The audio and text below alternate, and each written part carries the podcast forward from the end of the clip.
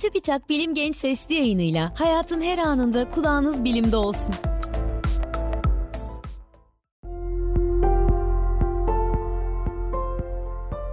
Telefon. Kim, ne zaman icat etti? Gün içinde gerek arkadaşlarımızla gerekse ailemizle sürekli iletişim halindeyiz. Aynı mekandaysak insanlarla yüz yüze iletişim kuruyor, aramızda mesafeler olduğundaysa çoğu zaman cep telefonlarını kullanıyoruz. Bu minik cihazlar hayatımıza o kadar yer edindi ki artık cep telefonumuzun şarjı bittiğinde neredeyse dehşete düşüyoruz. Dijital çağda büyüyen bizler için telefonun olmadığı bir dünyayı hayal etmek çok zor. Peki bu noktaya nasıl gelindi? İlk telefonu kim icat etti? Sonrasında cep telefonları nasıl ortaya çıktı? Gelin şimdi geçmişin çağrısına alo diyelim ve telefonla ilgili tarihi bir yolculuğa çıkalım. İnsanlar tarih boyunca birbirleriyle iletişim kurabilmek için farklı araçlar kullandı. Ancak çok uzaktaki kişilerle sağlıklı bir şekilde iletişim kurmak için geliştirilen ilk elektrikli telekomünikasyon sistemi telgraftı. bin sekiz yüzlü yılların başında icat edilen ve temel olarak bilginin iletken teller üzerinden gönderilmesini sağlayan telgraf, telefonun icadına da zemin hazırladı. Telgrafın icadından sonra birçok girişimci bu sistemi geliştirmek için çalışmalar yapmaya başladı. Bu kişilerden biri de Alexander Graham Bell'di. Bell, asistanı Thomas Watson ile birlikte sesi iletken teller üzerinden karşı tarafa göndererek konuşmayı sağlayacak bir düzenek geliştirmek için denemeler yapıyordu. on dört Şubat bin sekiz yüz yetmiş altıda bir patent başvurusu yapan Bell, telefon yapım ve satış hakkını elde ettikten bir süre sonra çalışan bir telefon yapmayı başardı. Bell ilk telefon görüşmesini bitişikteki odada bulunan asistanına "Bay Watson, buraya gelin, sizinle görüşmek istiyorum" diyerek gerçekleştirdi. Telefonu icat etmek isteyen tek kişi Alexander Graham Bell değildi. Aslında Bell'den beş yıl önce telefona çok benzeyen bir cihazın patentini alan Antonio Meucci, patent haklarının yenilenmesi için ödenmesi gereken ücreti karşılayamayınca patent hakkını kaybetmişti. Diğer taraftan Elisha Gray de benzer bir düzenek geliştirmiş ve Bell ile aynı tarihte bir patent başvurusu yapmıştı. Ancak Bell'in yardımcısı Watson'ın patent ofisine iki saat önce gelmesi nedeniyle Elisha Gray patenti alamamıştı.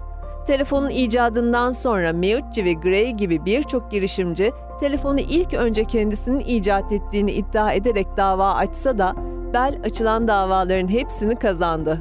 Telefonun icadından kısa süre sonra telefon santralleri kurularak aynı hat üzerinde birden fazla telefonun birbirine bağlanması sağlandı. bin sekiz yüz seksen dokuz yılında ankesörlü telefonlar, bin dokuz yüz altmış üç yılındaysa ilk tuşlu telefonlar kullanılmaya başlandı. Telefon nasıl çalışır? Telefonun ahizesi ses dalgalarını elektrik sinyaline dönüştürür. Bu sinyal bir elektrik dalgasıyla karıştırılarak telefon hattı üzerinden alıcı telefona gönderilir. Burada orijinal sinyal elektrik dalgasından ayrılır ve güçlendirilir. Sonrasında kulaklığa gönderilir ve tekrar sese dönüştürülür. bin dokuz yüz yetmiş üç yılında Motorola şirketinde çalışan Martin Cooper, cep telefonunu icat etti ve böylece kablosuz iletişim mümkün hale geldi. yirmi üç santimetre uzunluğa ve bir kilo yüz gram kütleye sahip olan Motorola DynaTech isimli ilk cep telefonu, tam dolu şarjla yalnızca otuz beş dakika kullanılabiliyordu. Telefonu şarj etmek içinse on saat gerekiyordu.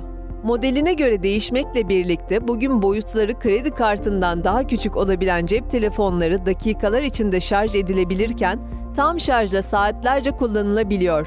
Başlangıçta ekranları olmadığı için yalnızca sesli görüşme için kullanılan cep telefonlarına teknolojinin ilerlemesiyle birlikte birçok işlev eklendi. Günümüzde dokunmatik ekranlara sahip akıllı cep telefonlarıyla görüntülü konuşma yapabiliyor, mesaj ve e-posta gönderebiliyor, yüksek çözünürlüklü fotoğraf ve video çekebiliyor, internete girebiliyor, müzik dinleyebiliyor, film izleyebiliyor ve oyun oynayabiliyoruz. Hatta G P S özelliği sayesinde cep telefonumuzu bazen bir harita olarak kullanıyor, bazen de uygulamalar aracılığıyla sağlık durumumuzu takip edebiliyoruz.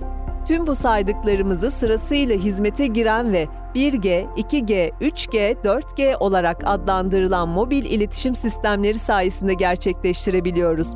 beş G teknolojisine yönelik çalışmalarsa devam ediyor. Cep telefonu nasıl çalışır? Sabit telefonlarda sinyaller teller üzerinden iletilirken cep telefonları sinyalleri iletmek için radyo dalgalarını, baz istasyonlarını ve uyduları kullanır. Cep telefonlarında kullanıcının telefon hizmetinden faydalanmasını sağlayan ve kimlik bilgilerini barındıran mikroçipler bulunur. Telefonun çalışması için gereken enerji ise şarj edilebilir lityum iyon pillerden sağlanır.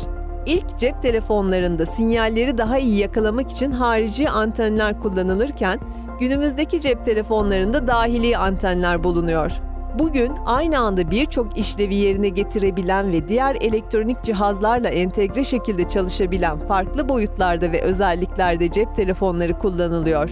Peki siz beş G teknolojisi ile birlikte gelecekte cep telefonlarının başka hangi özelliklere sahip olacağını düşünüyorsunuz?